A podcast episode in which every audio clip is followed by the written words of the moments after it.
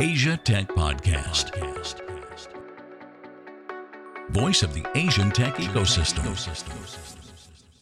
This is Asia Tech Podcast. We are talking to Craig Dixon in the Asia Tech Podcast studio. We're going to talk about accelerating Asia, startup founders, what Craig looks for in a good pitch from a startup founder, what makes a good founding team, how you put together a founding team. All coming up in the next 45 minutes here on Asia Tech Podcast. Asia Tech Podcast. Find out more at atp.show. Really good. We are in the Asia Tech Podcast studio. We are live. My name is Graham Brown, joined by Craig Dixon. Craig, welcome. Thank you, Graham. Good to be back. It's great to be back. We have a lot to talk about. We're going to talk about startups, accelerating Asia. We're going to talk about your journey into the world of startups as a mentor, advisor, investor as well. And everything in between, how you got here. A man of many talents. Do we talk a little bit about that? You've got this interesting. Uh, anybody seen Craig's LinkedIn profile? I'm sure this is probably on your business card as well. You have Chinese characters on there, which stand for what, what did we decide that meant? Ding Kui. So, man of many talents. Is that what it means? Not self picked. I want to make that disclaimer. Somebody assigned it for me. But Right. yeah, yeah. Was it is it appropriate? You consider yourself Ding Kuei? So, I was always frustrated growing up because I had friends who were better than me at everything. But I'm pretty good at most things, He makes you a generalist. like generalist, yeah, Mm. which I think is good for the career path I'm on. Yeah, it's an interesting one, isn't it? Because you're surrounded by people who are specialists. Yeah, like I, I actually made the Junior Olympics when I was 11 in swimming, but on my swim team, there were three other people in my same age group who were better than me. Right. And so, as far as I got with that, I was never genetically like they were just born to be better than me at swimming, Right, no right. matter how much I practiced. They were seven foot tall. Yeah, and they had like flippers for feet, you know. So I swam like like Tom Dolan, who won a bunch of gold medals, was in the swim club, the winter group, and yeah. So anyway, so it was frustrating, but I think the older I've gotten, I've been happy with the fact that I can kind of dive into things and get pretty good at them. Mm.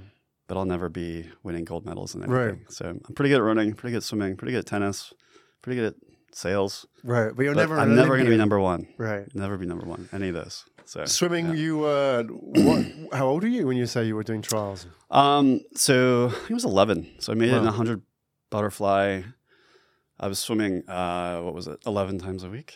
Wow. So, yeah. but that's the kind of age when everybody's kind of the same height, and Well, that was starts to differentiate from that was on. why I quit swimming. I hit puberty late, and so I made the Junior Olympics, and then like two years later, I couldn't even qualify for anything because it was in everyone the grew. genes, man. You couldn't fight Yeah. that, right? No, the the gods were against me. Yeah, Well, see, you know, you've So- read, have you read the book um, Outliers by Malcolm Gladwell? And I have. You know, they, ten he, he's talking about with the ice hockey teams, and it was those that were born Right. like in January, just because they had like a month or two months height and weight advantage over their colleagues or their, you know, the the kids from the same year.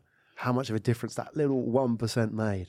I have a friend who set all sorts of swimming records, uh, because when he was 11, he had like full beard and muscles, and we stood on the starting blocks, and the audience would be like, "Who is this like giant man on the blocks with these 11 year old kids?"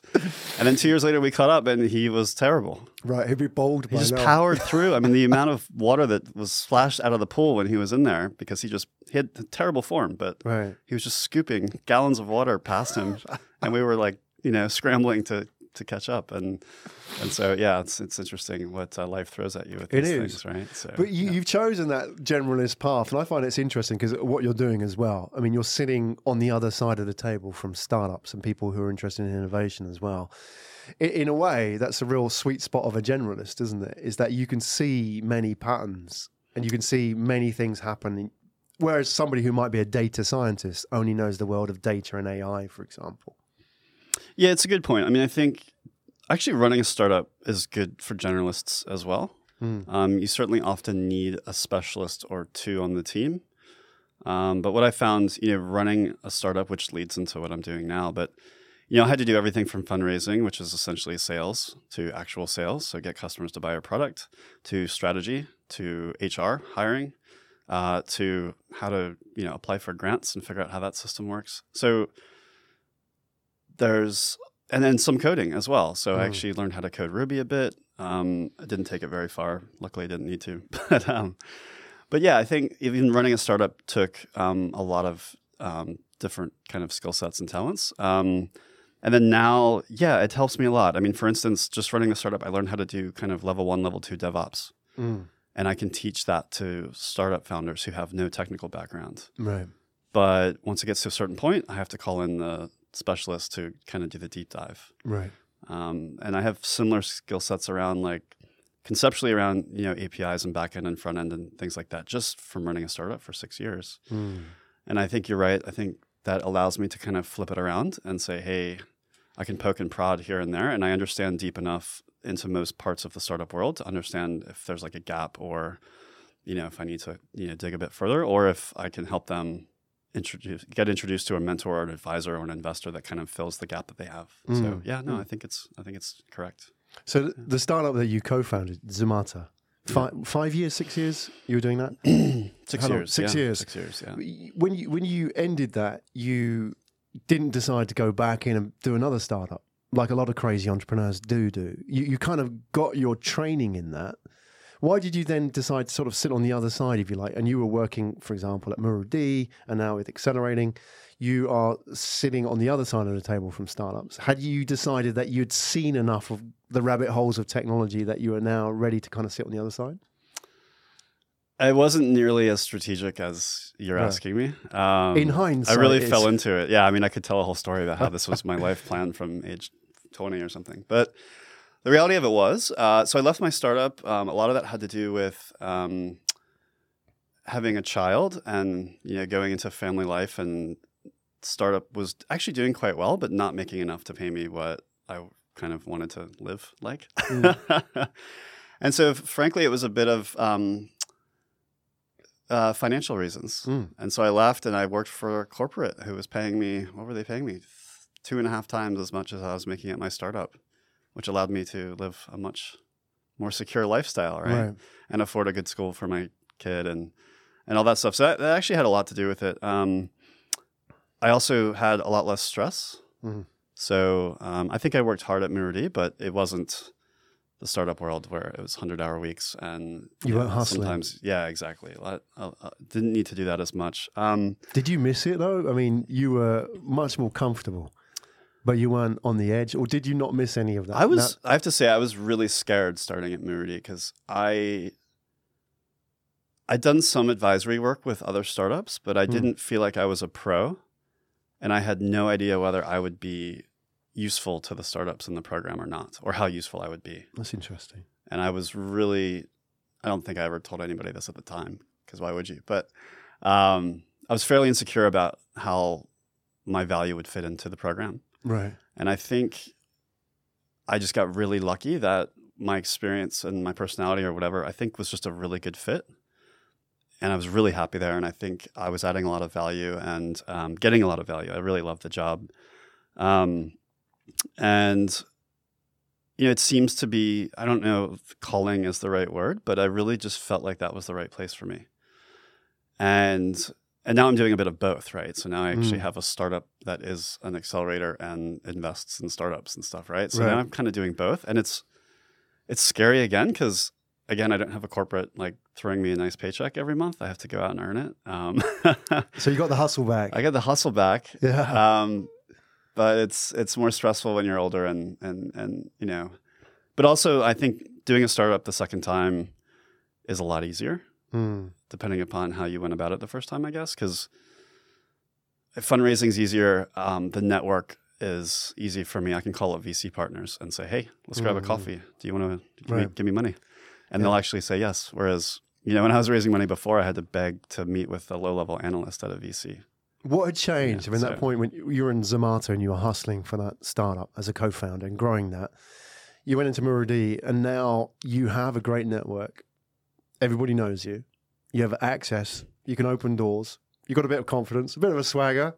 What, what is it now? I mean, is it just that age and swagger, or is it now that you've sat across the table and seen so many startups and been in the shoes in many ways of what a VC or an investor sees on a daily basis? What did you see? Yeah, I think it's all of that. So um, I think I'd say that I was not a good founder originally. Uh, I didn't do enough research. I didn't talk to enough people to learn faster. And so I made a lot of mistakes. And what I I think that's really useful for my current job because I made so many mistakes that if I see a founder doing the same ones, I, I can call it out a mile away and I Right. have credibility with them to call them out because I can say, okay, what you're about to do, I did, and it was a disaster. so don't do it. Right. Yeah. So um, the reason I was able to get to the other side of, of success, which we haven't exited yet, so you know it's still going, but we'll see. Um, I was able. I was a pretty good salesperson, and I was able to outraise my mistakes. That's what I always say. I was able to raise enough money that even though I made all these mistakes, I still had enough cash on the other side to keep going On the original startup. on the original startup. Right. So that's Was that a good thing? well, it's a good thing for where I'm at now. Right. So we raised, we were one of the first Wavemaker investments. We were one of the first 500 Durians investments. And then hmm. a few other VCs and angels got involved. And I was at Block 71 in the early days with JFDI. And so I, I kind of accidentally have um, traversed the whole kind of, not the whole, but the Singapore startup journey from becoming kind of early, um, early with VCs and early with investors and startups to now we're having, um, at least in the region, we're having unicorns, which Hmm. was on, wouldn't have happened in 2013, right? And I was in the NRF, so the National Research Foundation invested in my startup, and so I've been a part of a lot of these things, and that that I think gives me the confidence that um, I didn't have because now I know. Um, yeah, I know the players. I know the the biggest um, VCs that are the most reputable. Hmm. Um, they come to our program and, and they they speak to my startups and they advise them, and then you know, um, some of them invest in my startups as well. I always call them my startups. It's not really my startups, but um, it's funny how you start to think of them almost as like your kids or something. Yeah. so I always say that. I think it's Um, a good sign, though. yeah, no, listen, I it's it's been yeah, I don't know. I feel like I'm getting off on a tangent. What You was I supposed to talk about? it's all good. It's a good tangent. But go, go Yeah. back. I mean, okay, you mentioned the point, and I think this is really interesting because startups are going to watch this and founders are going to watch this, and they don't Mm. have the kind of experience. You know, they may have more experience in their specialism, but they have less experience in that generalist sense where they sat with VCs and they've worked with, you know, research foundations and so on. You know, if you were to go back to the beginning where you were a co-founder of your first startup, Greenhorn, starting out, you know, you come from the corporate world, building a startup, and a lot of people do this, right? You now know the value of your network. Would you have done things differently or, you know, pitching that in a way to a startup founder who's busy building their AI app or their whatever it is, their, their game changer? They forget about going out and do the networking. Do you think that that is a part that a lot of startup founders miss out on? Yeah, I mean, I think looking back, I would self-diagnose myself as having too much pride and thinking that um, I should do it all myself instead of asking for more help. So I Mm. think that was something that I just like had as a personality trait. And pride can lead to things like trying really hard and making high quality products and there's like a good side to it, but there's also a bad side where sometimes you you don't ask for help because you want to be able to take credit for things without letting other people do. I don't know. Anyway, I think my advice to other folks would be don't do that.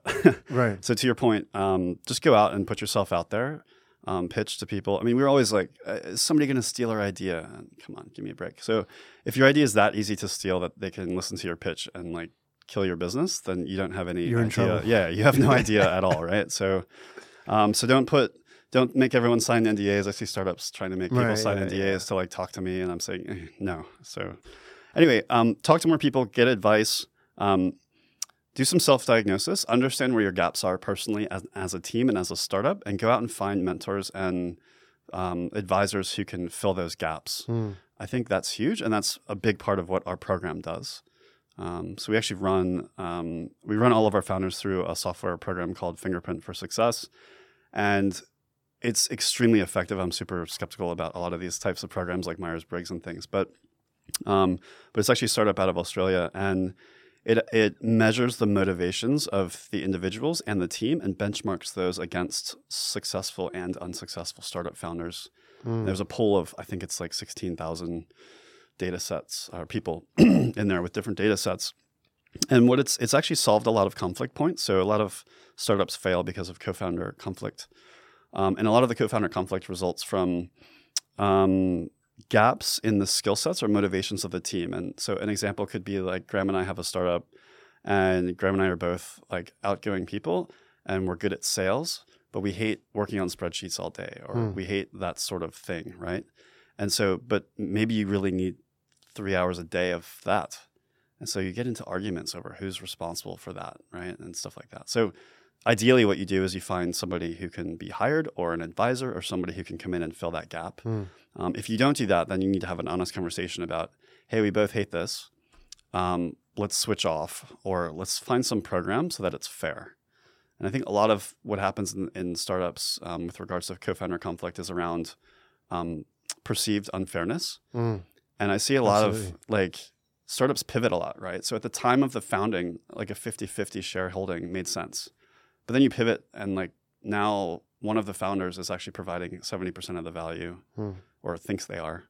And that creates that creates conflict. But you already signed documents and you already have so how do you how do you deal with that? Right. Hmm. And so so these are some of the tough topics we go through. But I, I think um, that all goes back to my original point was ask for help. Um, and I think you know founder communication is huge. So we actually take all of our startups to Silicon Valley and we do a full day founder communication workshop that deals with like Hmm. all of these topics and runs through exercises and things.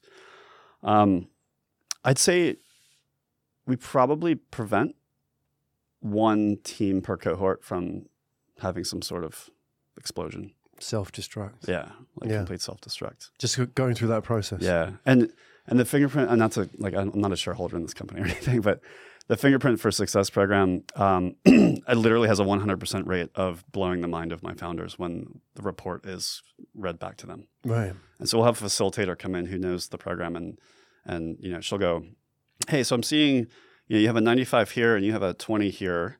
Um, this is what it means. Do you guys ever have arguments about these types of things? And they're just like, oh my god, we argue about this every week or every day. and then, but that's step one, right? That's step one is identifying it, and then you can try to find a way to work around it. Mm. Um, yeah. So ask for help. It seems to me that Put yourself out there. yeah, startup founders, entrepreneurs, eternal optimists. That's the problem, right? And we have. It seems you're identifying we have blind spots. We can do this, but it seems like we have these blind spots which lead to self destruction in a way. And this is the interesting part. I'm very aware of it myself. I've been an entrepreneur for 20 years and very aware of my weaknesses. And I know sometimes I'm a pig to work with or for, right? So I'm aware of that. And now you're quantifying it. That could be quite uncomfortable. Have you done this yourself? Have you run yourself and you know your your team through this process? And did you learn anything in that? Um, yeah, and I, funny enough, I disagree with the results, but the results are the results, and It's a talking point, right? Yeah, yeah. yeah. So, um, yes, I have. I, t- I took the test first before I ever gave it to my startups to, Yeah. to kind of see what it was like. Um, from a team perspective, I mean, I think my team now is much better fit than my team at my startup, and what I mean by that is the skill sets and motivations are quite different Mm. with my current co-founder Amra and I, whereas with my startup we were too similar, and I think that did actually create conflict Yeah. because we were, you know, both wanted to do the same things. Um, but now I think it's a much better fit, and we complement each other much Mm, better, mm. and that's that's what you're looking for in a co-founding team, and and so this goes back to, you know, what I'm looking for in co-founding teams, and one of the things is. Um, that. So, do you complement each other, and do you both have, in totality, uh, the requisite skill sets to execute on your business model? Hmm. Right. Um, and yeah, I'm going off on another tangent already. I don't think it's a tell. I mean, it's the whole co-founder thing as well, isn't Yeah. it? Is that I let, us look at the the situation. Startups come here, they sit on the show. Um, often it's one co-founder, so we only hear half the story. But and that's negative points already. I mean, all of my VC partner friends, you get pretty heavy negative points for being a sole founder. right, Yeah. so that, that's a challenge for a investors challenge. as well. If you have one of a co-founding team that you know doesn't see eye to eye with another one, that's an issue as well. But what are we looking? What is that Yeah, chemistry? right. So you can't win, right? So if, Yeah. if you have one, at least you're not arguing with yourself, hopefully. But if you have two, then you have arguments, so you can't win. Oh, Only have I like three-. I like three actually, but Three is a magic number. I like three because usually you have an odd number. So if you have like a democracy on a topic, it's like, okay, well, the two of us believe this. And it kind of helps sway things. 50 50 is always tough. Um, and I, yeah, I'm in a 50 50 situation now. So I'm, I'm being a bit hypocritical, but I think um, three is good. Three, um, is usually the level where uh, the resources start to be much more manageable as well. Mm. So one is just tough. I mean, I, I, I have we have invested in in um, sole sole founders, but I often have issues and have to advise them on like stop burning yourself out. You need to hire somebody. Right. But that, that may be a personality thing why they became a sole founder, not the fact they're a sole founder. They may just be that type of person. Yeah, I mean, maybe nobody wants to work with them. I don't know. Exactly. But- you see in front of one here right now. So there you go. yeah. No, listen, I mean, there's so many examples of sole founders that become successful, but even in the big Sand Hill Road VCs in the Valley, it's everyone basically takes negative points if you're Yeah. a sole founder. Yeah, Is that simply risk? Um, it yeah it's risk because everything's you, No. Yeah. Right? So you get to a situation, I mean, Bill Gates had co founders, but at some point it became mostly him, and Steve Jobs, it was mostly him. And Yeah. if you're a sole founder, um, yeah, there's nobody there to jump in. So, you know, in my startup, we had three, but let's say we had two. At least we had a CTO and a kind of a salesperson. Um, you know, you could fill the gap of one of those, and and you're in the same meetings all the time. So, like I said earlier, I, I learned a fair bit of tech. If our CTO quit, we'd be okay for a few weeks. Hmm. We could actually, I could actually help the sprints get through. I could look at some of the architecture and say, okay, let's do this, and I could bring in some advisors for the more technical bits that I wouldn't have a clue about. But but if it's one, Yeah. That's it. that's it. End of the story. It's pretty much So over. So when you work yeah. with startups, you sit across the table for from them. You mentor, you advise, you're involved in investing. You all different aspects of startups in your career, and being a startup founder yourself. What do you look for when you know? If I was to sit here across from you as a startup founder, what is there certain character traits you look for? Now you know you have a bias. Obviously, the fact you've seen successful startups, therefore you know you you know the kind of qualities that makes it successful and also those that don't. So can we talk a little bit about those those personal qualities rather than maybe the fact that this person's really good at data science for example? What sort of things do you look for? Is there a sparkle in the eyes? Is it the pixie dust or whatever it is yeah. so from a personality perspective, um, I think the biggest one's passion. So uh, one of the questions I'll ask startups applying to our programs is, you know, why do you care about this? So a lot of the folks in our program are, I mean, their CVs are way better than mine. It's you know, Mm. it's we have we have you know a guy who's PhD in AI from MIT in our program, uh, Stanford, Harvard, you know, McKinsey, Temasek, all sorts of crazy companies, and they're doing a startup and they're making no money. And why? Why? Why are you not out there making half a million dollars a year or whatever it is? Right? Why are Mm. you here working more for much less? Why does why why do you care so much? And the reason that's important from an investor perspective is startups are hard and they're going to get really hard and you're going to be really stressed. And if you're not passionate, you might just quit and go make go back to McKinsey and make your Mm, money. mm. But if you're passionate, there's more likelihood that you're going to stick around and see it through.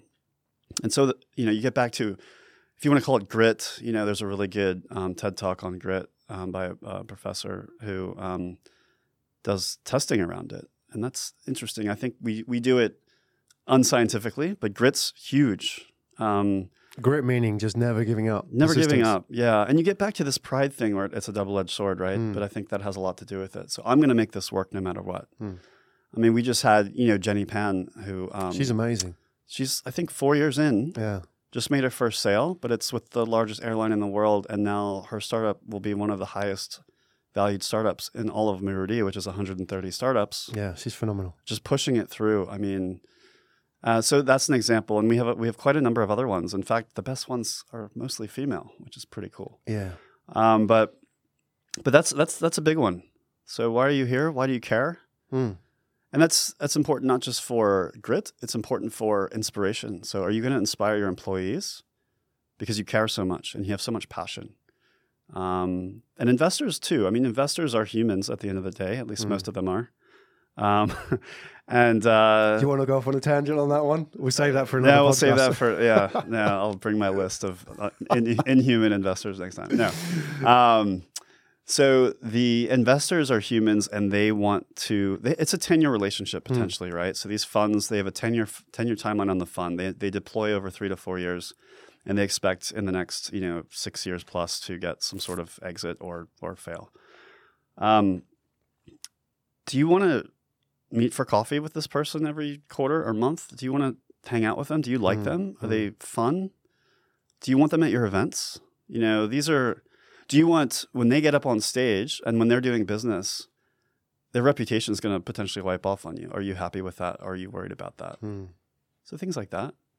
Um, morals are huge. I've actually had a number of really, really high potential founders apply to our program and get pretty far into the process, and we decline because I just saw some red flags around morality, like taking, Morality, taking shortcuts, Right. Okay. potentially, you know, lying to customers so you can They're get the warning contract. signs, aren't they?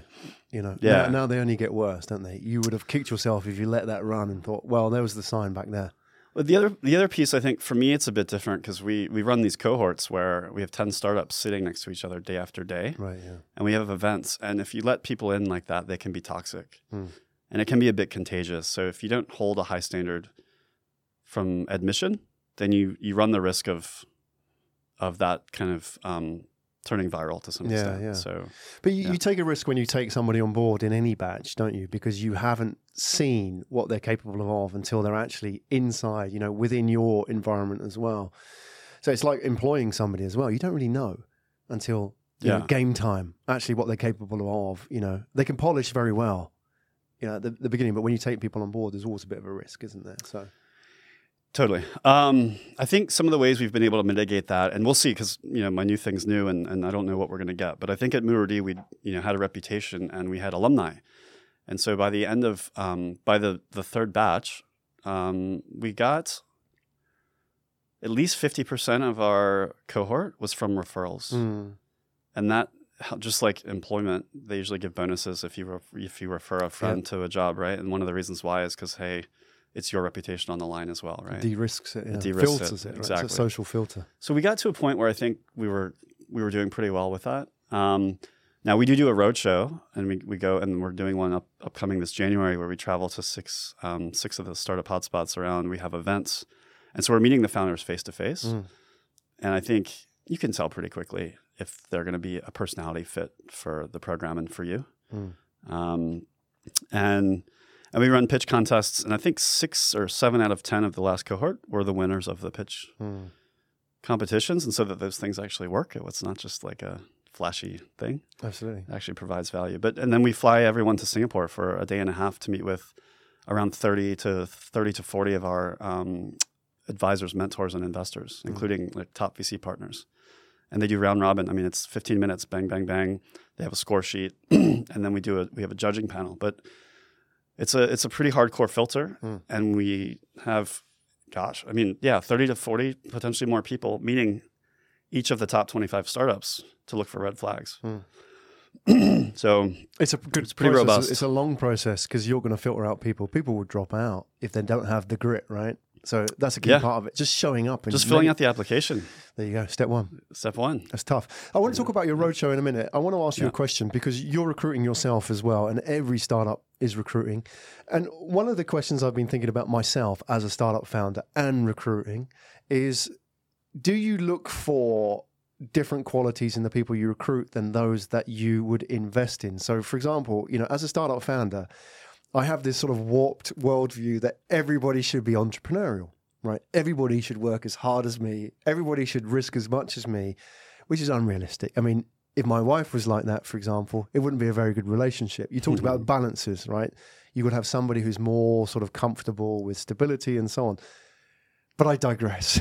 the point being about recruitment is that I'm not sure if everybody can be like that, especially in recruitment. Do you have different kind of expectations when you recruit, or do you expect the people you recruit into a very entrepreneurial environment to be entrepreneurial themselves? Um, no. Uh, and this is mainly talking about, I'd say, my startup experience is when I did the most hiring. Um, we primarily hired for, it was mostly tech. I think 90% of our team was tech out of 23, I think, when I left. Um, software developers. And so uh, there's a few variables there, but at the end of the day, it's, you know, are you, are you a passionate coder who's always looking to learn new things? Hmm. um, was really important for us. I didn't, we didn't require entrepreneurial mentality to be on the tech team. Now, you did see people rise to the top over time and become, you know, managers of their team and, and things like that. But I don't, it's tough here. I think my experience with the, um, the hires we had here was they didn't necessarily appreciate the value of equity Mm. as a form of compensation. And so we generally had to pay market rates. And even with the equity, um, I'm not sure they cared that much about it. And so I, and I you care a lot more about it than they do, right? That's the obvious Yeah. point, right? Which so not a thing that you're kind of going to sell to them as a as a reason for joining. Well, we tried all sorts of things. I mean, I, I tried I tried to monetize the equity. So what I did was um, I came up with a program where, so we did we did uh, we did a vesting schedule on um, employee stock option program, and I let them cash out fifty percent of their vested options um, on a quarterly basis, Right. And that was all based on like a bit of a valuation calculator that we did based on conversations with investors and stuff like that, and. I guess what made me happy was nobody ever took that. Right. So then I'm like, okay, well, they must value it something, right? Because they're not taking the cash. But I didn't. You don't have this valley mentality where it's and uh, yeah, and it's it's not um, it's not illogical and it's not totally cultural. I think it's you know we haven't had these big exits that feed back, right? Right. Okay. So if you if if like half your friends have had million dollar exits from different startups, then you think, oh well, maybe maybe I'll get that chance as well. Right. But here, how many of those are there? So just from a statistical perspective, it's fairly logical to say, well, there's no proof out there that this equity is worth anything. Right. Yeah. It's So- just a bonus. It's a nice thing. Yeah, it's, it's, like an if it happens, I'll uh, that's great. Yeah. But it's not. I'm not going to attach a lot of value to it. So, um, so Interesting point. so that's a, uh, no. We didn't we didn't hire for entrepreneurship um, because we were mainly hiring for tech talent. Um, I think if we were hiring for the management team, that would be much more important. Mm. And I think we would definitely need people who are much more motivated by equity at the Mm. at the top. Um, but yeah, on the tech side, it was it was f- fairly standard. But um, It's an interesting. very focused on passion, though. We, the passion was really important for us Mm. to to get passionate coders. I mean, we had we had guys who were coding like three in the morning and Saturdays and Sundays. Right. But they're not Stuff like entrepreneurial, right? So- They're just people who just love making stuff. Well, we did spin off a couple startups, but I don't think they went anywhere. And I was I was pretty happy with that. We had we had some software engineers who left to start their own business. Um, I think they probably were missing the the CEO side of it, like the Mm, sales and the business savvy side of it, and that's probably why they didn't they didn't work. But I I would hope we had a small part in motivating them to try. And one of them is still going on the third or fourth one, so that's Cool. cool. So I like yeah, that. That's good. But um, yeah, Good. Yeah. Roadshow. roadshow. Let's talk about that. That excites me. Just hearing about it. Six So- cities. Six so obviously we're outside of Singapore then. I should probably should I just do a one minute? I gotta explain like accelerating Asia versus the accelerator because there's a, Absolutely, let's do it. I'll do a little plug. Let's Yeah, do it. Okay, cool. You're in the right place. So, so we left muru-D at the end of June. Uh, it was shut down by Telstra, and so we spun up accelerating Asia to kind of take over a lot of what muru-D was doing in the Mm. past. Um, and there's two pieces to that. Um, so the first piece is accelerating Asia, and that's been a focus for the past three or four months. Um, accelerating Asia is essentially an innovation consultancy that works with corporates and government. Um, we, we focus on plugging the gaps um, in startup engagement. So corporates who have programs or want to design programs um, who kind of know that they don't know so much about startups or they don't know how to motivate the right startups. They don't know what profile of startups are the best fit for their program or their Mm. internal KPIs. Anyway, so Accelerating Asia is, is kind of filling those gaps there. And um, I think we've been quite lucky. There's, there's a huge demand and huge, huge amount of resources being thrown out there by corporates to engage with startups. Uh, but there seems to be a dearth of resources to help them um, do so effectively. And so we've had a pretty good uptake on that. So that's kind of part one. Part two, which we're just starting to roll out like a website and, and things like that, is the Asia Accelerator. Um, and that's what the roadshow is for. So we'll be recruiting in January, um, and applications will open, I think it's January 15th. Um, and we're going to be traveling. Um, so Singapore will be the first date. So we'll have a Hmm. Singapore event on the 15th. Um, and I think was it two of our last cohort came from the Singapore Roadshow event last year. Hmm. So we still call it Roadshow, even though it's still in Singapore. Right, right. So Um, what, what is the roadshow? How does it work? You invite people to apply to come to a, demo day or pitch day, or is it this? They're pitching you, or are these your existing cohort? How does it work? So it's um, in each city we do at least one event. We usually start at around three thirty or four o'clock in the afternoon with one on ones, Hmm. And so startups can sign up to do um, office hours essentially with me. Um, we're going to have some AWS solution architects with us on this tour, so you'll be able to talk to like a DevOps expert or something like that.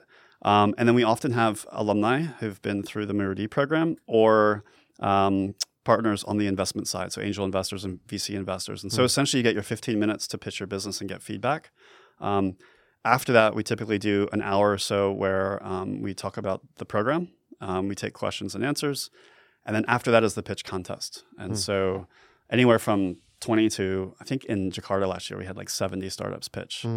Um, and we were there for a long time. 70 startups pitch you in person. In person, in front of the Uh, crowd. How, how you like Yeah. at number 69, 70? Are you digging deep to find motivation when you've heard? uh, What, what keeps you going in those circumstances? Yeah, I mean, I can always be re-energized by a good pitch. Hmm. But yeah, certainly there's a bit of. I didn't expect 70 to show up. I thought there'd be like 30 or 40, but it was just a yeah. for What, some okay, I, I know this is a very long um, subject area, but at the top level, when somebody sits and then or stands and pitches you at the roadshow, what is a good pitch? Without you know looking at different subject areas, what is it that they have that makes it a good pitch? Are they just a great storyteller, or is there more?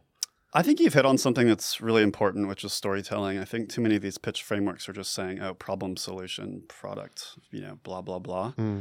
Um, you know, going back to this passion topic, the best pitches I've ever heard, um, and I'll give you an example. Actually, this is from one of the startups in in um, one of the programs that I was involved with. So she created a medical device that's um, a very a super accurate body temperature um, monitor that has a suction cup on it, and she built this because her friend died of cancer because they couldn't do what this product does. And so, what the, the details of that are simply that um, when you have cancer and you go into remission, there's like minute changes in your body temperature, but they're consistent. And so, if you have this, it's an IoT device that was sending, and so you're in the hospital, the nurses come by like every four to eight hours and take your temperature, Hmm. but something can change in the meantime. And that's what happened in her case. And so, she built this to prevent other people from losing their family members and friends. Well, And I'm like, whoa. yeah, no, that's a pitch. And I don't half. expect every startup to get anywhere close to that. Yeah. In fact, my startup has quite a boring story. who was but, that? Shout out. Um, I'm totally blanking on it. It So- was it was a couple of years ago uh, out okay. of the Sydney batch. Yeah, we'll put um, the details in the show notes if we find them. Yeah, So that that must be quite powerful. That blew you away. You know, yeah, that sort of stood out. But that raises the bar for everybody now. Yeah. Sure. Listen, I mean that's not really the bar. That's just the most ridiculously awesome example I can think of, right?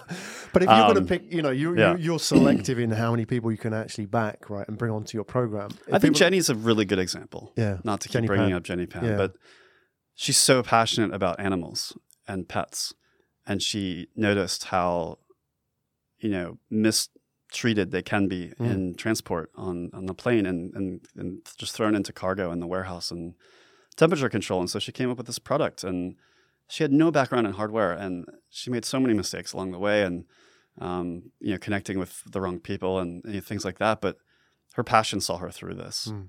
and that's what I'm looking for. She's also an extremely good storyteller. She wins like every pitch contest she enters, which yesterday she won another one. right. Um, so It's fantastic. yeah, but um, I mean, we we flew to Silicon Valley with the teams, and within 24 hours, she won a pitch competition at 500 startups uh, out of 24 Silicon Valley startups. So Wow. it's yeah. So but passion, what- passion, what is passion, that, passion, though, communication, storytelling is awesome. Yeah. It, what what is that? Is that do they do you have to tell a story about something which is really personal to you? I mean, obviously, Jenny pets. It's a big thing for her. It's her life, right? And then obviously you mentioned another example that the you know the suction cup body temperature friend lost through cancer. That one as well. Does it have to be something that's really personal? What if I'm just developing, you know, like a, a, a chat bot for insurance? With no disrespect to those people, but you know, I might struggle to find that sort of like personal angle. Yeah. So not every startup's going to have it, and my startup didn't have it either, right? So um, a passion for solving that problem. Uh, good stories around that are often. Uh, let's use insurance. So I, you know, I've been in insurance for 15 years, 10 years, whatever it is. Um, this is a huge pain point that I had, and I Mm. talked to all of my coworkers and friends that were in the, you know, and they say, "Oh, this would you know change my life if you could you know build this thing." Um, so those are really good stories as well. So people have like a specific experience with it, and so they have passion around the fact that it would save them and people Right. like them so much time and you know make their lives better Yeah. and make a lot of money at the same time. So that's that's fine. That there's angles like that. Um, It's a real problem, though. That's the point, isn't it? It's a real pain point. it's a real pain point. I mean, I like people who are solving problems that are their problems or their Yeah, friends' yeah. problems, or um, you know, through their employer, they've learned something that's kind of a gap in the market. yeah. So, did you get? I'm not sure if you had the Insights Club guys on, but um, they were in our cohort three, and they they have this really interesting product that essentially aggregates um, consumer insight surveys. Yeah. Yeah. But now they're coming yeah. up with like their own that's going to have some AI functionality to do some automated stuff and build their own content. Um, what I loved about those guys was so I, have a question I ask myself when I when I meet a startup. I say, if you gave me, Craig, ten million dollars, could I beat you at this? Hmm. Do you have a moat? Do you have like what do you have that I can't do myself or buy? Right? And Insights Club has this this deep industry experience working for the agencies and you know stuff like that. That I don't know. Can I buy that? I don't know. Maybe, but I don't know the first thing about what they're doing, and so I can't compete with them. And so that gets you to kind of step two. Okay, there's a moat here, and it's it could be IP, it could be institutional experience, or it could be like your team. And so you could say, you know, on our team we have, um, you know, the guy who built the bot for Amazon or something like that, and now he's on my team. And you're like, holy crap, okay, Yeah. he's like top hundred in the world at this. That's a moat in itself, right? So, um, I, again, I don't know where I was going with that. Could, could, could that moat be relationships as well? Oh, of course. So network. So one of the um, advantages of older founders, and I keep seeing more and more data coming out that the average age of successful founders is like 45 years old. Yeah. Um, and that's I somewhat start to relate to that as I edge towards that age. 45. I'm one year over the fence. 46. There you go. So, So you're behind. I completely You're agree with the data. Yeah. um, so, but that's the example of, of age. I think is um, you have usually a bigger network. Mm. Um, your friends have money maybe to give you for you know your FFF money, friends, family, fools, um, and you and you just um, and you have more experience. But yeah, I think now. If I were to do just a regular startup, not not what I'm doing now, which uh, is a bit easier than a startup, I think. Um, gosh, so much easier. Just go through LinkedIn. Okay, who do I need? Do I need an investor? Do I need a mentor? Do I need an advisor? I could I could build a team in a month. Yeah. For an investor looking know. at that, I mean, with your 10 million question, would the relationships be enough as a moat to say, okay, I can't beat this guy because of who he knows? Probably not. Why can't I get to know those people? Right. You're not old enough. not yet. I'm getting there. Uh, yeah, listen. I mean, moats don't have to be one thing. So you can you can make it like a point system and say, okay, the team is um, five points, and there's a network that's five points, and you know Yeah. stuff like that. But you know, we had a team in our last batch, um, Item Hospitality, and they they were quite they were quite behind some of the other teams with regards to like the product and the Hmm. deployment and the traction. But they they more than made up for it by the network they had. Yeah. They were in here. Fantastic. So they were yeah, Matt and, Yeah, yeah. and Steve and Steve was in here, I think. so those guys, I mean, they raised a round and they have, I think, like the ex CEO of IHG Hotels on their board and as an investor, and 20 years experience in the industry. Absolutely. They yeah. saw this firsthand, and they had the network. Yeah. And so with them, it was a- more of a point system. They didn't have a specific moat. In fact, I could build that product overnight. Mm-hmm. It's not a hard product to build. But to your point, I don't know the guy who ran IHG. I don't know the people at these hotels that could buy be, be my customers Mm. as well as they do. So yeah, yeah, Awesome. Yeah. And so on your roadshow, just in rounding up, I know it's Mm. ambush you with this question here, so ambush away. I'll ambush you. Is that what do you what do you want to be surprised by? And I'll, I'll preface that actually. I'll give you time to think because when when I Mm. do the interviews here in studio, what I want to see more of are, for example, the areas which aren't told as stories. Like for example, a lot more female founders. Not because you know uh, it's it's a great diversity story, but because I believe those are the people that have hustled harder because they've had less role models, they've had less support, they've had people, you know, say, well, you know, that's not a a very female way to behave. You know, like when you're when they're kids and the boys are playing with Lego and building Lego bricks, it's easy for you know parents to look at that and say that's great behavior. But like girls are sort of pushed in a direction. So I want to see more of those stories. I want to hear more stories like the Jennies of this world, Jenny Pan, for example, and the ones that you mentioned. But the fact is, they're still in the minority. We still get that in the studio, 80, 85% of our founders are men. That's just how it is. It's changing. Yeah. But I want to see more of that. So when you go out into your um, roadshow, what else are you looking for? What kind of surprises are you sort of trying to open up? What you want to see out there? Because I'm sure you're going to see twenty thousand blockchain startups come through the door. Oh gosh, I don't know if there's anybody who's a bigger skeptic of blockchain startups than me, but that's a whole nother topic. well, Um, there you go. So what, what do so you want to be surprised let by? me let me just let me let me mention two things before before I get into that specifically because I think they're relevant uh, to the answer. So, um, with regards to the female topic, I've actually found on Roadshow that while whilst the percentage of total startup founders um, being female is quite low, the percentage of the best is quite high. Hmm. And so we actually had 50% of our teams in the last cohort had female founders. Um, and I think most of them were the CEO.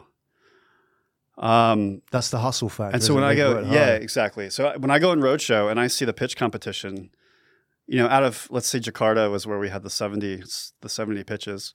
Um, yeah, sixty were men or fifty-five were men or something like that. But if you looked at the top ten, it was probably 50-50 or forty, you know, something like that. And Mm. and so I think, yeah, there's something to be said for having gone through the adversity of the challenges and being just not afraid anymore. You know, they've already had people dumping on them and you know telling them, "What are you doing?" Like you should, you know, do X, Y, Z, and they said they've already been through that. So, Mm. so I think to some extent it can become an advantage later. Um, what am I looking for? Surprises. Uh, yeah, I mean, how about things I don't want to hear? So I don't want to hear blockchain unless like does your startup need blockchain to do what it's trying to do i can guarantee you like almost no i've found almost nobody can tell me yes right. well they can tell me yes but i won't believe it uh, don't talk to me about crypto or icos um, like Well, just, there's just out. go raise your crypto money and don't talk to me then like that's that's a whole different thing um, i want to see i want to get engaged with more um, i like genomics I like quantum tech. And I've tried to engage, but it's difficult because the people doing these things um, tend to be pushed into a channel where they are cocooned by institutions Right. Yeah. and they don't get promoted out to spin up a startup for the stuff they're doing. And I wish so. I think Australia is actually much better at this than Singapore is, although there are efforts, and I know NUS and some of the other universities are actually starting to try to integrate more entrepreneurship into their R and D. Um, but it's still early days. But but but um, Sydney and, and sorry Australia and like UNSW and some of these institutions are actually quite good at um, getting the R and D folks to turn it into startups and go out and form their own entities and, and stuff like that. And I think I'd like to see way more of that, and not just here in Singapore, but I want to go to Jakarta and see somebody doing quantum tech. Whoa, that would be awesome. Yeah, I want to see that. I want to I want to go to Bangkok and see somebody that's doing like a some sort of genomics Mm. startup that you know some of them need a billion dollars in 10 years to get fda approval but a lot of these concepts can be spun out um, in different ways that can get to market faster without regulatory approval and I, I meet with some of the startups here at the genomics institute here in singapore and i'd say and they have a startup program i give them credit because they're, they're actually doing a lot of the right things and maybe 20% of them could actually join my program because they don't need they can go to the lab once or twice a week, but they can also come in and learn how to pitch and sell and meet investors and and stuff like that. So um, I love medtech, biotech, um, uh, machine vision, um, AR. We've had VR, but I I'd like to see AR. Mm. Um, I think AR actually has a lot more applications than VR. VR to me just reminds me of some of these science fiction books I read where 20% of the population is just like living in VR and not doing anything with their lives, right? It's like Yeah. Iain Banks culture series and things Yeah. like yeah. that. But very much so. but the AR has just oh my gosh, just the applications and and it's starting to get into industrial applications and things like that. But startups that could, um, I think there's so many ways to to, to Mm. monetize that and, and and make people's lives better. And you know, at the end of the day, um, what makes me feel good about what I'm doing is I I I honestly believe that you know founders can be one of the major sources of solutions for the hardest problems we face.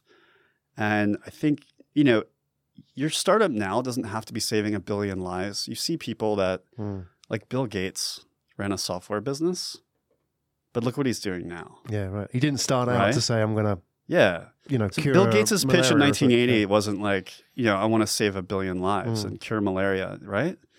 So you don't have to um, you don't have to sell me on it today, but I'm gonna fill you out that you're the type of person that wants to do that, Mm. right? So I don't know.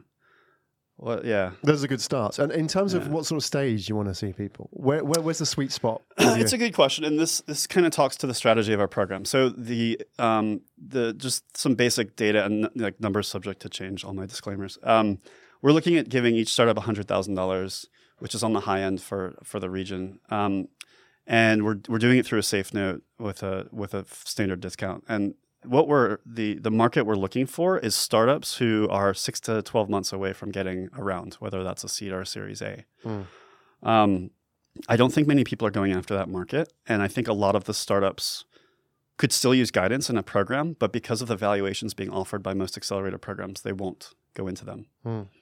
And so, and what we found at muru-D in cohort three is when we switched to these terms, we got much more mature startups. And our last cohort, in less than 12 months, has raised over $7.5 million in follow on funding, which I don't think any other accelerator is even close. Mm. So we're basically targeting a similar um, a similar level of startup. Um, so typically, you have um, product, you have traction, you have a full team. Um, traction doesn't have to be financial; it can be users. Um, but you know, money's always good as a way to prove that what you're doing is is working. Um, yeah, I think that's that's kind of the basics of it. Um, the rest of the things we look for are we you know diversity in the cohort's huge. So last time you know we had teams from Pakistan, Bangladesh, um, and then around Southeast Asia. Um, so we're recruiting regionally. There needs to be a compelling reason for you to be in Singapore, though, right? So why why are you flying over here from Bangladesh? So they've got to come here. So- They've got to be based here. Yeah, so we're doing a, a three about a three month program, and then we go to Silicon Valley, and then we do demo day. So the to- the total is about four months, Mhm. two cohorts a year. Um, that's that's yeah, that's kind of the gist of it. Um, but they do have to be here, and we're hopefully cross our fingers we'll get access to some visas so that they can actually stay for a, a Mhm. full year. Uh, but that's still in process. So that's the nuts and bolts It's of the program. exciting times. Yeah, this would be great yeah. as well. I mean, you're building it on your own That's now, which is great. I mean, you, now yeah, you've got complete scary, control over that program. control comes with responsibility, There right? you go. And then the buck stops with me now. So it's if it's all goes to shit, then it's all on me. But that's how it But that's why you're in it. Yeah. That's why you're in it, right? You sign up for this, so I think no, I like be, it. Listen, I it's a bit of a dream job because I get to be a startup and I get to be Absolutely, an investor, and uh, and the accelerator stuff is I love it. And just you know, I probably come across between 500 and 1,000 startups a year that I meet face to face, and um, the quality year by year is going up and up, and so you're just seeing better ideas. You're Mm. seeing um, better founders. So you're seeing people who um, two or three years ago would be just at you know a bank or McKinsey or Mm. just kicking butt in that. But now you're seeing more of those types of people feel like they can do entrepreneurship, and I think that's awesome. Mm. You're seeing the regional. I mean, Jakarta was there was no startup scene in Jakarta three years ago, and now it's kicking, Yeah, man. It's big, Yeah. and and so you know, I hope I hope it's kind of the right place at the right time, and and I, I hope that our product market fits good with regards to like what we're offering to the startups and and what the startups want out of a program, and I think we are based on you know what we've experienced so far, but time will tell, and there's a lot of new entrants into the market as well, Mm, mm. as you know. I don't know. There was like 53 startup accelerators. I think I read in some article in Singapore. in Singapore. We'll be the only independent startup accelerator. Well, there's your moat. So there's our moat. Yeah. There you go. Although we hear that there's some coming, so we'll see. Well, we're rooting for Yeah. you. I think it's an exciting journey, and I'd love Mm. to take a snapshot of that journey as you go on, see what the latest is, update Mm. us. You know, when you've done your roadshow, come along and share your insights. Bring your cohort here as well. We'd love to get them in. If there's any sort of quality like the ones you had at muru-D, we've mentioned some of the names as well already. Yeah. Some of those are fantastic. So we'd love to bring them on here and help get them exposure as well. So, Craig, it's been a real privilege. Thanks for sharing your journey, the man Great. of many talents Thanks for having me. and we look Again. forward to that the the next chapter as we start. So, what is the best right. way? What's your preferred channel for people to reach out for you? Because I'm sure people have watched this, heard this, and they may just want to get in touch. They may not be ready yet, but they may be preparing for something. They may be, like you say, six to twelve months away from a round, and think, okay, I've got to talk to Craig. What's your preferred manner or method for that? Yeah, I mean, email's fine. So it's just craig at acceleratingasia.com. Um, ping me on LinkedIn. Typically, I need to, I get too many pings. So often I'll need like a referral for that or, or something. But um, but email's a, a good way to do it. Hmm. Um, ideally, you can come through another channel. So if it's one of my founders or an investor said you should talk to me or something like that. That's that always helps. Um, and that's also good advice for trying to get in front of investors. Absolutely. Get the warm intro. right? yeah, definitely. So, yeah. The referral. it. Craig Dixon, everybody. Thanks so much, Craig. Great. Thanks, guys. You've been listening to Asia Tech Podcast. Find out more at atp.show.